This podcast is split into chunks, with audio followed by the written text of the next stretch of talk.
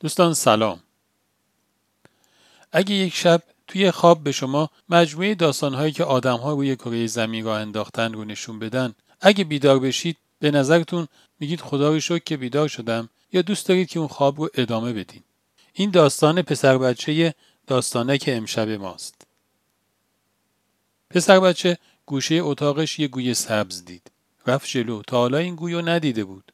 جلوتر که رفت دید که گوی مثل یک تلویزیونه. روش تصویرهای زیبایی هست. تصویرهای طبیعت. اون جایی که داشت می‌دید کوههای بلندی بود پر از برف. یه ذره که گویو چرخوند یه شهر رو دید. یه شهر پرجمعیت با کلی ماشین و دوچرخه. باز همونو چرخوند.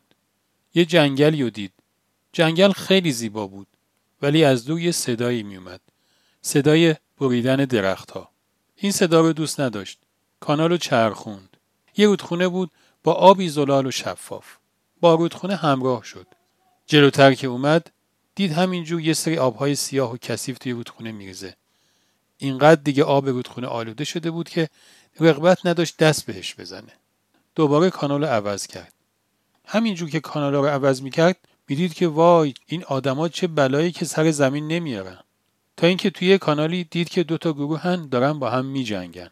خواست کانال رو عوض کنه یهو از خواب پرید. یه نگاهی به گوشه اتاقش انداخت دید که از گوی خبری نیست. همش خواب بود.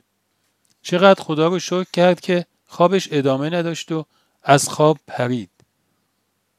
چقدر خوبه که آدم از خواب بپره و احساس کنه که هیچ نقشی توی این آلودگی ها نداشته.